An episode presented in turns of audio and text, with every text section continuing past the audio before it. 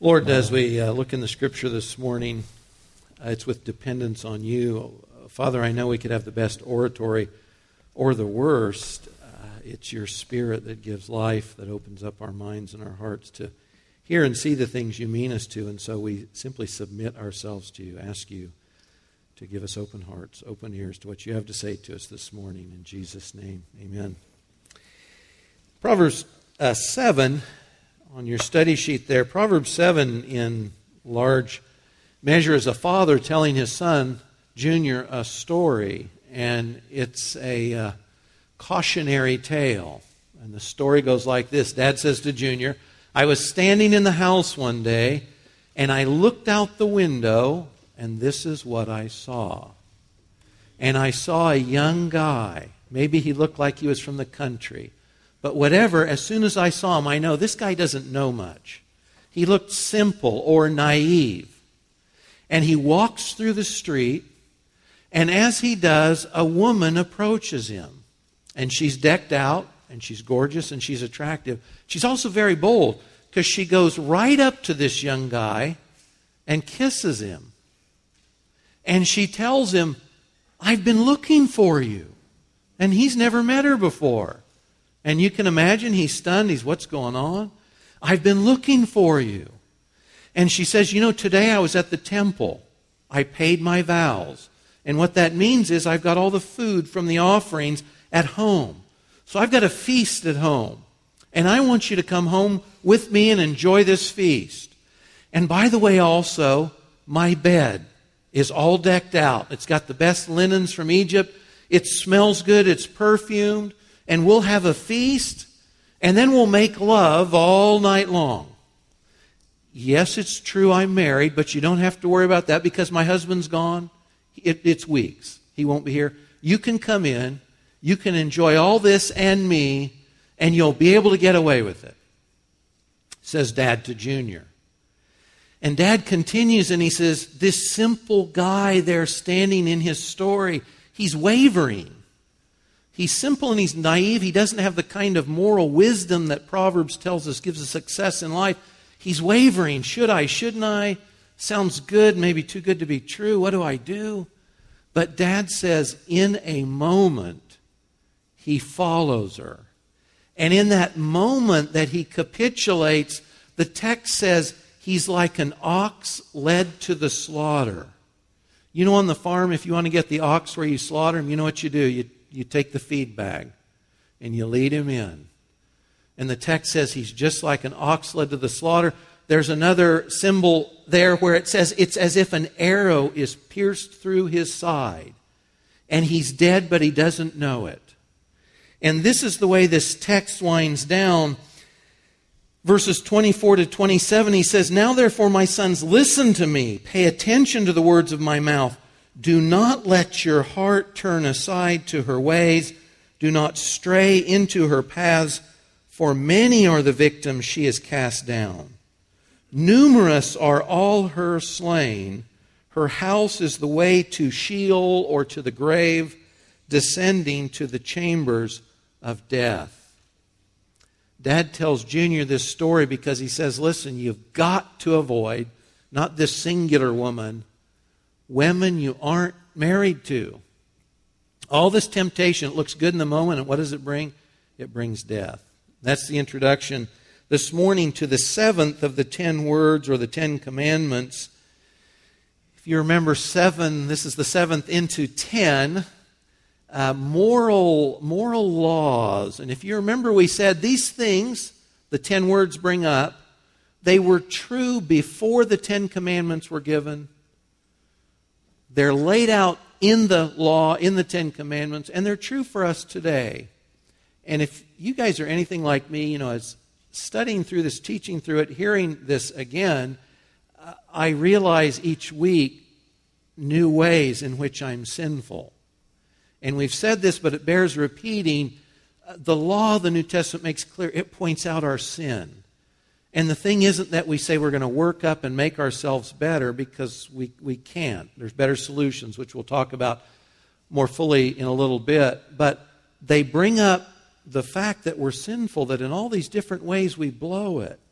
You know, and thankfully, we're not like Israel under that law, thinking to ourselves, trying to live up to the law. We simply say on the front end, Lord, we know your word points out our own sinfulness, all the ways we don't make it, all the ways we blow it before you. Thank God we live under the new covenant. Christ's blood atones for our sins. And we do come to God for forgiveness for sure, but we have a new energy to live life. So remember that as we look at the seventh word this morning. Exodus 20, verse 14, another short phrase, you shall not commit adultery. By the way, the Hebrew in this is very clear no adultery. There's no ambiguity on the term, that's all it means. So, plainly, we're not to have sex with someone else's spouse. Also, we're not to take a person sexually who isn't ours to take. And then you remember, as we've said at least last week under murder, the command is presumed to include all the lesser things that would fall under that command. So when we said don't murder, it also meant don't do harm against other people. So when we say don't commit adultery, we're also saying that sex outside of marriage, in whatever forum or venue you can think of, that's all prohibited under the general command don't commit adultery. Uh, this is a huge issue, by the way, in both the Old and New Testaments for a variety of reasons, both, both physically, really, but also spiritually as well, you'll see. In the Old Testament, just like the other commands we've already looked at, adultery carried the death penalty. You see that in Leviticus 20, verse 10. If a man commits adultery with another man's wife, with the wife of his neighbor, both the adulterer and the adulteress must be put to death. Death penalty, you see the same thing. Deuteronomy 22 22. It's always portrayed as foolish, a great unfaithfulness, and deadly. Proverbs 6, one chapter earlier than the opening, Proverbs 7 says this Can a man take fire in his bosom and his clothes not be burned? Could I pick up coals from the fire, hold them to my chest, and not have the clothing I'm wearing burned? Or can a man walk on hot coals and his feet not be scorched? So is the one who goes into his neighbor's wife. Whoever touches her will not go unpunished. In other words, you know, the temptation is to think sexually or otherwise, we can do something and get away from it, get, get away with it. And Solomon says, no, no, no. No more can you get away with sexual sin than if you literally held fire to your chest and your clothes it would burn you. There's no sense, there's no hope that we can sin sexually and get away with it. The thought, it's not there. It's not a possibility. Later on in verses 32 and 33, the one who commits adultery with a woman, and by the way, the texts generally speak to men, was a man's world, speak to men. This is true whichever way you cut this, men or women. The one who commits adultery with a woman or a man is lacking sense. And in the story in chapter 7, when it says the guy is naive, it means he has no moral prudence. He doesn't know how to live successfully. He lacks sense or heart. His heart is uninstructed. He who would destroy himself does it. Wounds and disgrace he will find. His reproach will not be blotted out. Solomon and the father in Proverbs wants us to know you can't commit this sin and not have negative things happen in your life. It's simply a given. Whatever the brief pleasure it offers, it brings long term regret and death. Now, just as in the other uh, 10 words, you see Jesus in the Sermon on the Mount uh, up the ante on this one too. This probably better known than some of the others. But in Matthew 5 27 and 28, you have heard that it was said, this is through the law, this is Exodus, don't commit adultery, but I say to you, everyone who looks at a woman with lust for her has already committed adultery with her in his heart. So, just like murder, here Jesus says, it's the mindset, it's in the imagination, it's in our thoughts that the sin begins.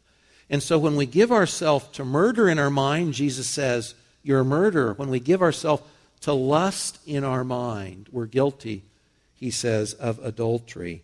So to lust for someone else's spouse in our mind or in our heart is to be guilty, at least in spirit, of this command. This would also include, though, I think this is important to remember and to point out, adultery itself, the sex act, that's the last thing done, but you don't get there in one single bound. It's, it's one step after another that gets you there.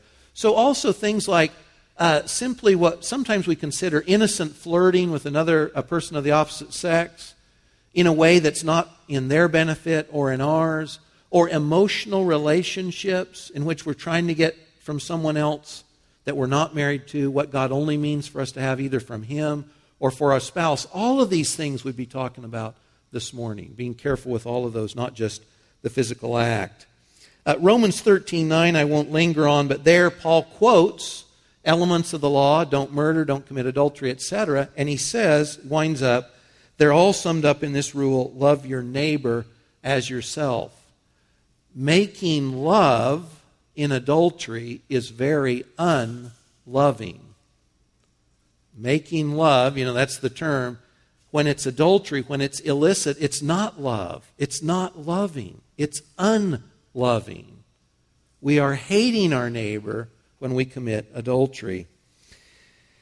Uh, 1 Corinthians 6 18 through 20.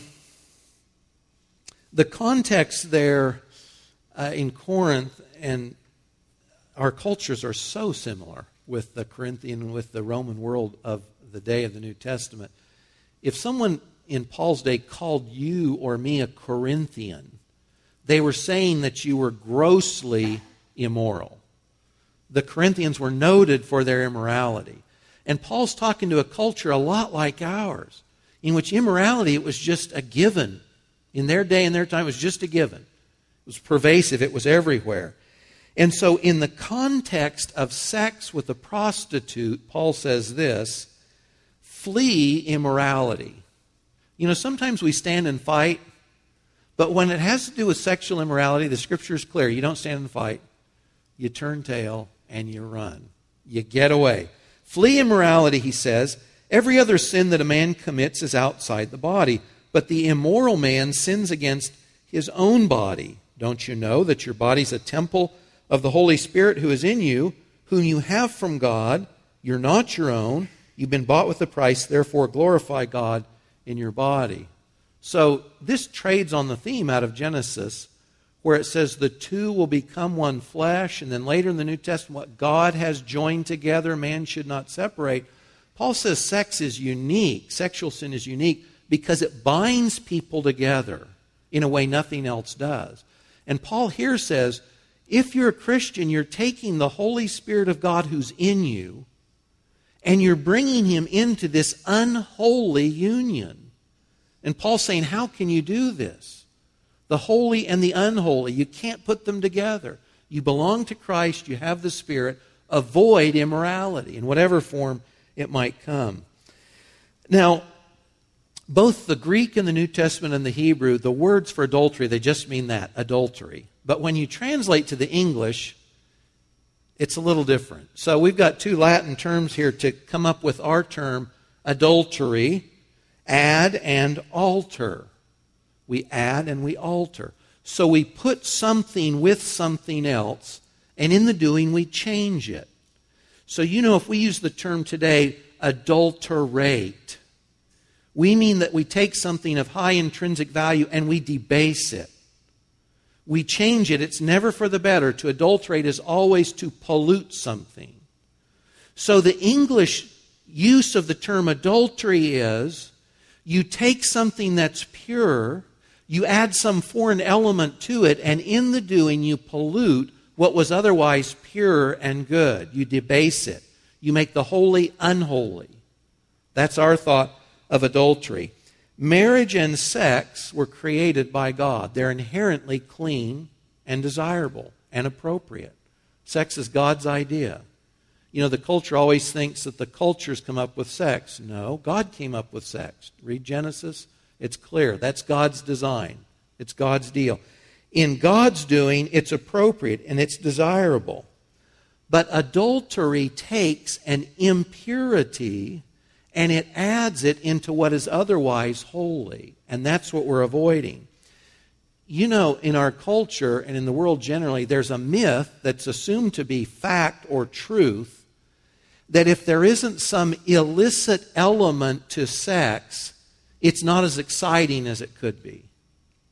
If you're not sleeping with somebody else's wife, or if you're both unmarried, if you're not shacking up or hooking up for a night, somehow you're missing out because married sex isn't as exciting as other avenues of sex. But you know, if you look at studies that have been done in the past, married people, the dole set, faithful marriage partners to each other, have more sex than any other group, and it's more satisfying sex than any other group. And that, that shouldn't surprise us because it's marriage within the fences that God put up to protect it. So the truth is, it's folks who are faithful to each other in marriage that have the most satisfying sex life. And God is not bashful. I think sometimes as Christians we think we need to be. You know, you read the Song of Songs, you read Proverbs 5, you read Genesis, the creation account. God is not bashful. You know, all of sex, that's His idea. That's not ours. It's not some dirty thing we do in the dark corner. No, it's something to celebrate. God means it for good. You know, in fact, um, it has this cementing impact on two people, on a husband and wife, that nothing else does. You know, sex is uniquely powerful, joining people in marriage. It bonds them together in a way nothing else does. Of no other relationship does it say two become one. Doesn't happen. One plus one is two. No, but in marriage, one plus one is one. It's this new entity. And sex is the biggest part of that, or a large part of it. So sex is good, and it's really a powerful thing. So, you know, just like dynamite, if we're building roads or bridges, dynamite's a great thing.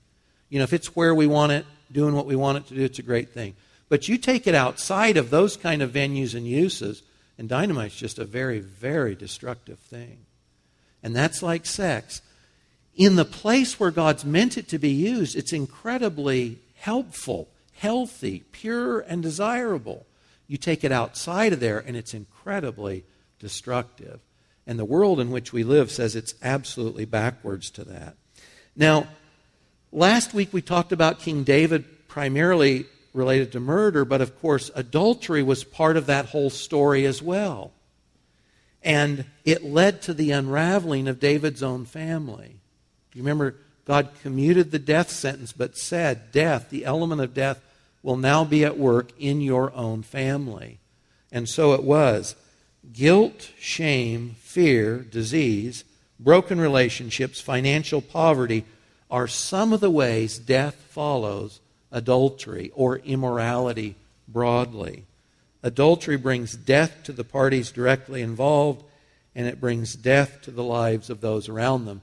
And, guys, this isn't if, and it's not sometimes, it's always. There's no way around it. It's a given.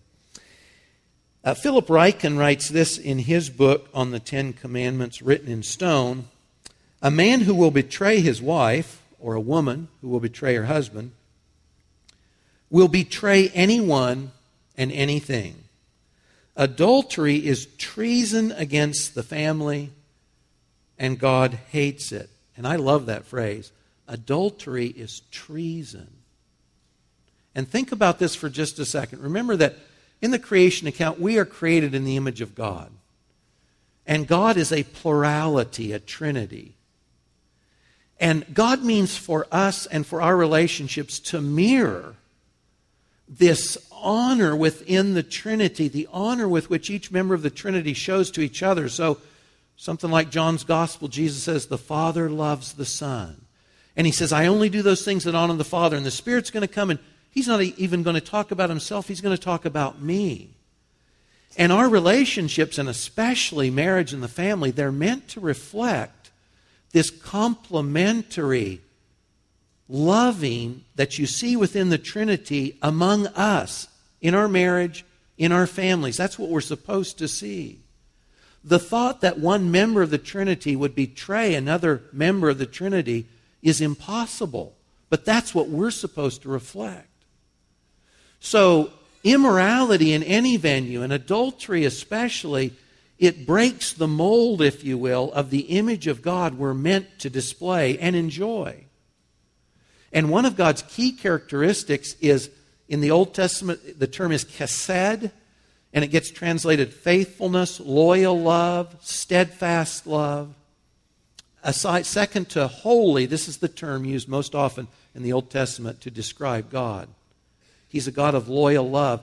And adultery is treason against that person, against those people we're in this special relationship with.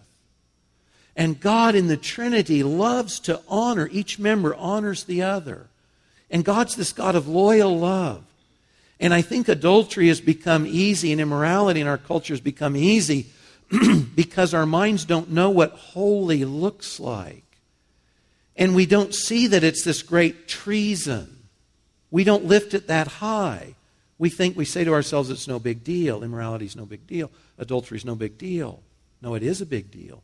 It's huge. And I love Ryken's phrase treason against the family. That's why God hates it. Nothing good can ever come from it. Al Mohler writes of it this way in his book, Words from the Fire. If we cannot maintain trust and fidelity within the small and inherently meaningful universe of marriage, excuse me, how can we trust each other in commerce, in politics, in business, in culture, in life.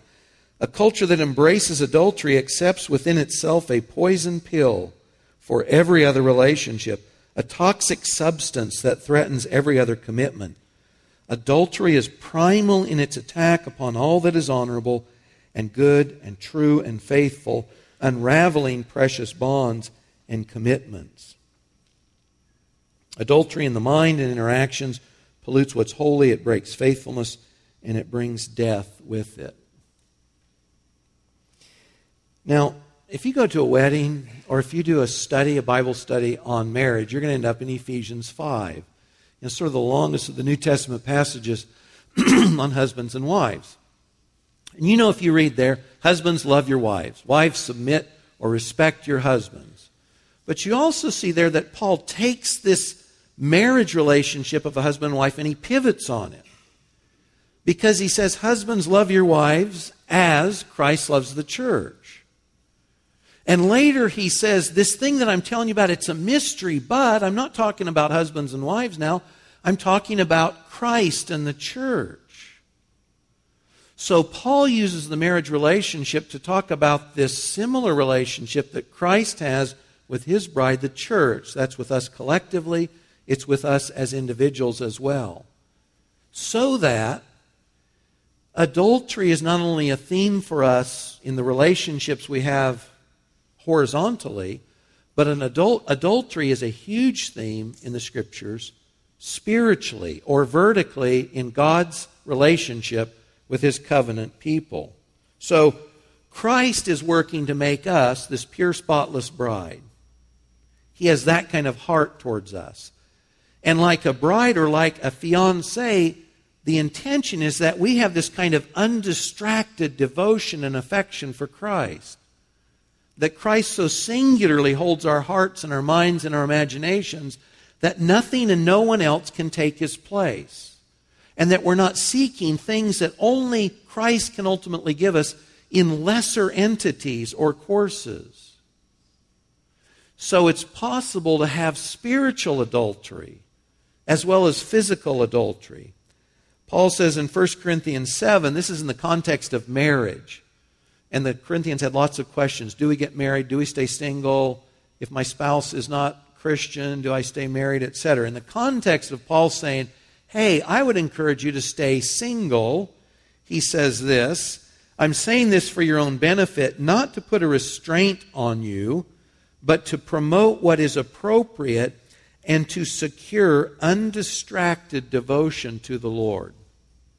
For Paul, that's the, the highest goal. It's that we as believers have undistracted devotion to Christ. That we see Him so clearly, that He is singularly so filling our minds, our hearts, and our emotions that ultimately He's all we think about, all we see. That's what Paul's after. That was Paul's life. In 2 Corinthians 11:3 when Paul's been talking about pseudo apostles he says, uh, I'm afraid that as the serpent deceived Eve by his craftiness, your minds will be led astray from the simplicity and purity of devotion to Christ. Simple, pure love, devotion to Christ. Paul says, That's what I'm after. In fact, he says, I betrothed you to Christ. For guys, this is uh, perhaps sometimes a, a difficult take. Think like a woman getting ready for her wedding. I'm not sure that always works for us. But the, but the thought of that singular desire for the other person you're engaged to, that's it. That singular desire for the other person. Does Christ have the full measure of our devotion? Do we pour our affections out on illicit lovers? Now, you know, again, the Bible is quite frank, surprisingly frank, I think, to people who've never read it adulterers, harlots, and whores. That's the language of unfaithfulness in the Old Testament when God indicts the nation of Israel for spiritual unfaithfulness. Ezekiel 16 is a long and it's a very graphic passage portraying Israel's spiritual unfaithfulness in the language of a husband and wife. And this, this text is semi pornographic. And in the English translations, you'll miss uh, some of what was uh, very crude, uh, but these were God's words uh, talking about male anatomy. Because he wants to make the point that he said, My people, they're like a whore. And not only does she practice illicit sex, but she actually pays other people to come and sleep with her. And the language is, as I said, it's semi pornographic because God's getting down and real with Israel. And he says to them, when you were like a baby after birth in your blood and unclean and unwanted, I picked you up and I made you my own. And when you grew up, we took vows together and I made you my people.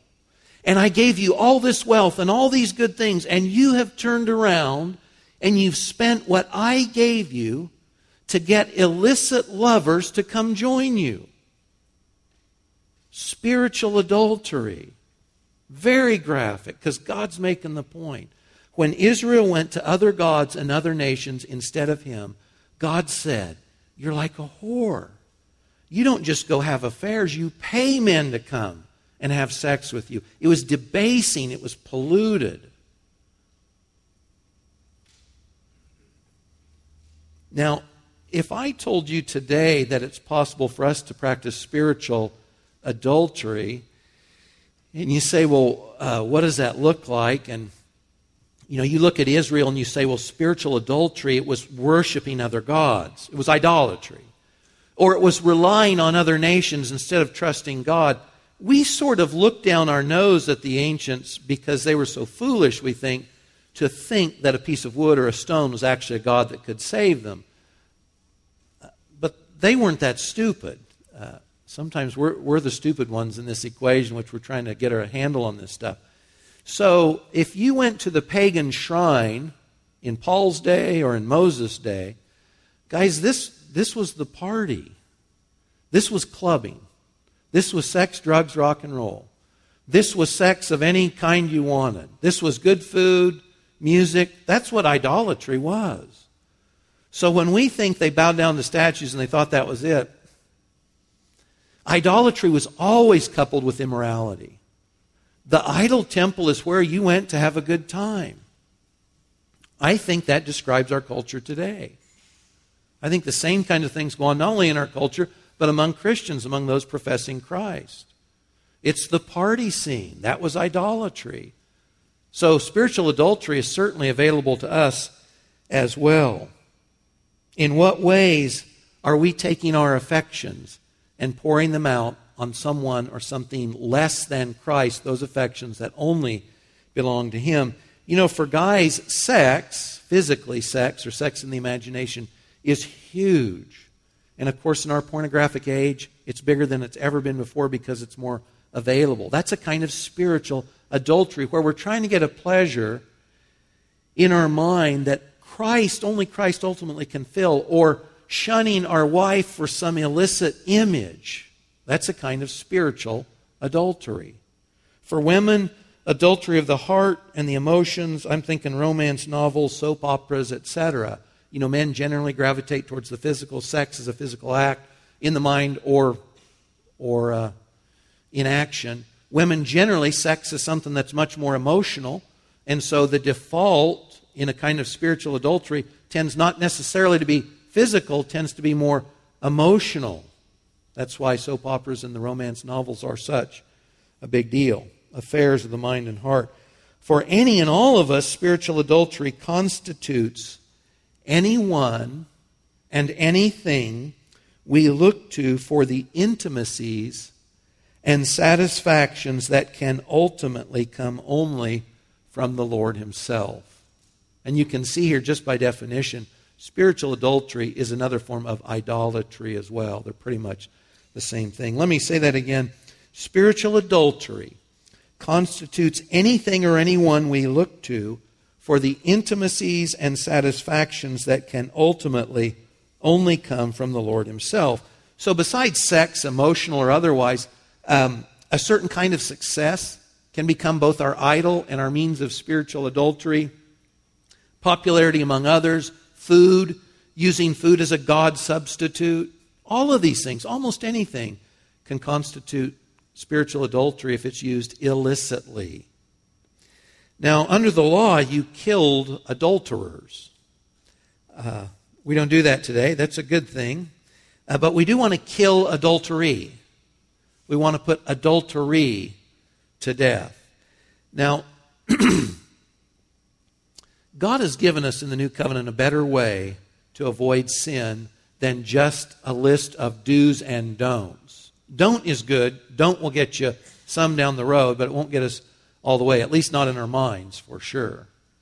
So, in the New Testament, one of the things I want to suggest is just this thought of putting on the new. If you've got a study sheet, you've got a list there of some verses. You know, as Christians, uh, we've got an old sinful nature, and sin is all it can do. But we've got a new nature that's Christ's own life, and all it does is righteousness. And so ultimately, for our sins, the thing to do is to put off the old, and to put on the new. And the New Testament talks about this in spades. So in Romans 13, 14, Paul there says, Put on the Lord Jesus Christ. Think of getting up in the morning and putting on a shirt or a jacket. Put on the Lord Jesus Christ and make no provision for the flesh. Get away from it. Flee it. Ephesians 4:24 put on the new self, put on the full armor of God. Ephesians 6:11 put on the new self again. Colossians 3:12 put on love. Colossians 3:14 part of us avoiding physical, mental, or spiritual immorality is simply by putting on that new nature that is ours in Christ because it does right. It's holy. It's good. It's just walking in the new nature which God has given us. God didn't clean up our old adulterine self. He crucified it with Christ and He gave us a new nature the life of Christ. When we put on that new holy life, we keep our old sinful desires in the place of death. That's the first thing. Guys, this is the most effective thing we do. There's other things to do for sure, but we need to start there. There's also, it's important to remember that there's forgiveness and there's things we can do very practically to avoid this sin. So, related to forgiveness, like all other sins, breaking this seventh command, spiritually, physically, mentally, it's sin. It falls short of God's standard. But there's forgiveness. We go to God, we confess our sin, and He forgives us. You know, if you go to the Old Testament book of Hosea, you've got a story that's a graphic story again. You know, I love this about God that He is so not like the world paints Him. You know, our Father is a very creative person. So He tells his man, Hosea, hey, go marry this woman. Well, this woman's a prostitute. Wow, such a deal. You go marry Gomer, and he does, and, and then, by the way, she's going to be unfaithful to you, and she is. And then he tells Hosea, You go back, she's in the slave market, and you go back and you redeem her. You buy her back. And Hosea lives out with Gomer God's relationship with Israel. Because God uses that to say, just as Israel has been faithless. I remain faithful, and I'm going to redeem her back. My love is redeeming, it's faithful, it never quits, it never ends. And though she's polluted herself with every other guy around, I'm going to redeem her. She's not beyond my redemption. I'm going to bring her back. And he does. You go to the New Testament in John 8, the end of chapter 7 into 8, you got this great story of a woman caught in the act of adultery. And can you imagine her fearfulness? Uh, this is for another day, but you know, the whole thing's a setup to get Jesus. So she's caught in the intimacy of sex in her home. She's brought out into the light of day, brought into this circle of men, and accused of adultery. And the Pharisees and the leaders say, The law commands this woman to be stoned. What do you say? The law did command the woman to be stoned. Absolutely accurate. Absolutely right. Jesus says, Let he who's without sin cast the first stone. I'll grant you the law. I'll just say this this, these are the folks who should carry it out. And of course, everyone slinks away. And Jesus says to the woman, You know, where are those who accuse you? Well, they're all gone. So he says, Go and sin no more. I don't hold this against you. I don't accuse you either. Jesus forgives this woman. He's, it's wrong. Don't do it. Go and sin no more. And he's going to pay for her sins, by the way, shortly when he dies for her sins also on the cross. So there's forgiveness. There's also prevention. Uh, spouses, if you're married, work at your marry and enjoy each other in a relationship in which the intoxicating sex Solomon refers to is the norm. And I say this having, I'm under no illusion, I know marriage is hard work. But I know it's possible. And it's humbling and it requires forgiveness and there's lots of pain in it. But the Proverbs 5 and the Song of Songs, that's what we should aim for. That's what God means for us. So if you're married, you should have a goal for your marriage to look like that. And you should feel about sex with your spouse, it's intoxicating. We're so vo- fully vulnerable and giving to each other, I couldn't imagine that could be any better with anybody else. It's so good what we have here with each other. Christians should have the best relationships, period. They should have the best sex lives, too, because we know who we belong to. We've got this ability to be vulnerable with each other because we're forgiven. We don't have to put on faces. So if you're married, this should be your goal. You should have a wonderful sex life and a, a full marriage life in which sex, intoxicating sex, is the norm. If our hearts are full with each other, there's not much room for third parties.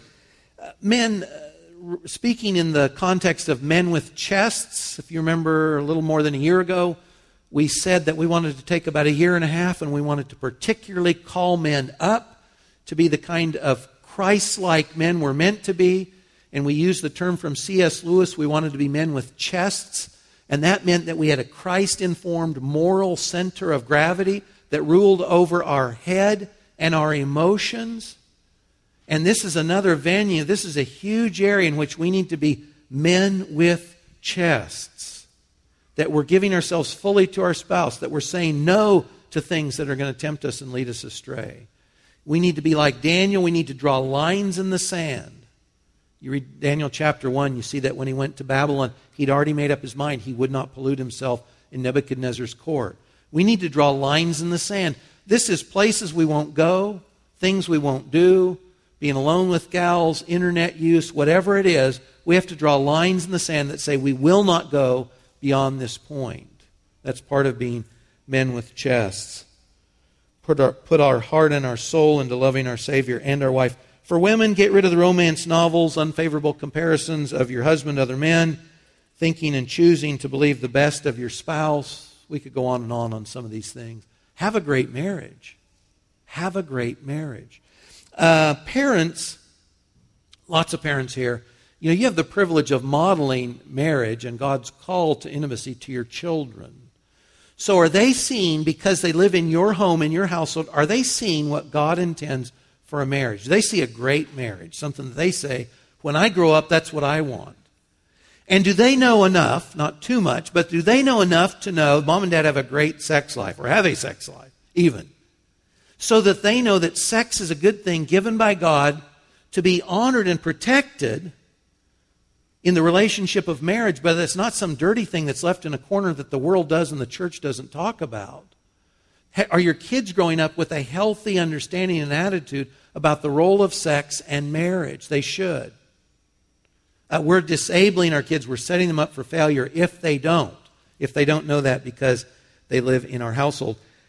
Uh, young men and young ladies, I'm thinking uh, Mosaic age, middle school, and up, have you drawn your lines in the sand? Have you already determined the things you will not do, the places you will not go, the kind of relationships you will not engage in? That you're going to look after the reputation of those young ladies or those young men. That you're not going to intentionally put stumbling blocks in the way of other young men and other young ladies.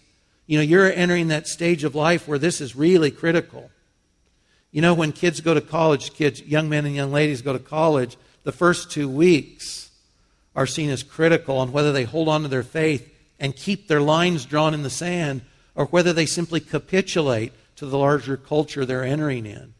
So if we haven't already determined what we won't do, if we haven't put those fences up now, young guys and young gals, it'll be too late later. You have to already have that in your mind. This is what I won't do. This is where I won't go. These are my standards, and I'm not caving. Uh, spring is here. No winter ever, right? Earliest spring ever after a no winter winter. So I was mowing my yard yesterday, and you know, last year was brutal on my lawn, and I'll bet on your lawn too. We got so little rain last year. So I've got a yard this year that I have areas that are filled with weeds. And I've got bare spots all over my yard. And I don't like this because I like a nice lawn. You know, my idea of a lawn was it's green and it's all grass. And I just mow it once in a while, and life is good. So I'm cutting my lawn yesterday, and I've got all these weeds I got to take care of. And you know, anybody will tell you the best way to have a healthy lawn with no weeds is to have a healthy lawn. You keep grass, healthy grass growing, you know what? Weeds, they hardly stand a chance coming up. The weeds come in when the lawn is not in good shape, and the weeds come up in the bare areas. So if you want to keep the weeds out, you have a healthy lawn. And if we want to keep the weeds out spiritually, we have a healthy lawn. We have a healthy, vital spiritual life. We have a healthy, vital marriage. If you do that, most of the work's done. But you know what? It does take work. I'm always amazed how much work my lawn takes. See, because in the spring you've got to plug it or aerate it. You've got to put the fertilizer down, the pre-emergent, with the fertilizer. Then you've got to water it if it doesn't rain. You've got to mow it, keep it clipped the right height, fertilize it again once or twice in the year. You get my picture. It's work. But for the work, I keep the weeds out. And if we'll work just a bit, just regularly, at our marriages, at our minds, at our attitudes, we can keep most of the weeds out. It's not even hard. Not even hard. Easy, just by keeping a healthy line. Let me wind down. I'm probably past my time already, but let me bang my drum slowly again here on the things that will help you and I keep our lawns green, so to speak, keep the weeds out a little bit more easily, spiritually, mentally, and physically. The first is this a daily time in the scriptures. Read your Bibles.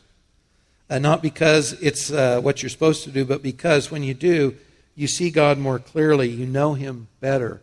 You know what His priorities are. You know, there's nothing like studying your Bible to get conviction and to see truth. And then someone doesn't have to say, here's a list of do's and don'ts, because you get it. You know things that no one else can convince you otherwise of if you read your Bible. Guys, if all we're doing is getting God's Word secondhand, anybody will sell you anything. When you read the Scriptures for yourself, when the Spirit makes that truth real to you, it's yours and no one can take it from you. And that's what we need. We need that kind of connection to God where I know these things are true, Lord. I know who you are. I know I'm saved. I know I'm forgiven. And no one can convince me otherwise because I got that from you in your word. The other is prayer. This is not because we have a list of people that we told we would pray for, though it's good to pray for each other. You know, these are all these spiritual disciplines, you know, that we avoid. We talk about like we really do them, but we don't. These spiritual disciplines, they're what they're they're fertilizing the yard. They're watering the lawn. When we pray, when we slow down in our life enough to just talk to God, fellowship with Him, talk to Him about the things on our mind. Yes, talk to Him about other people in our life. Absolutely. When we quiet down, we hear from God in ways we don't otherwise. We connect with Him just like we would anyone else because we're spending time with Him. We're talking. Wow, that's relationship. And that's what prayer is it's simply conversation. Fellowship with other Christians. I'm thinking here, not just, but primarily Sunday morning.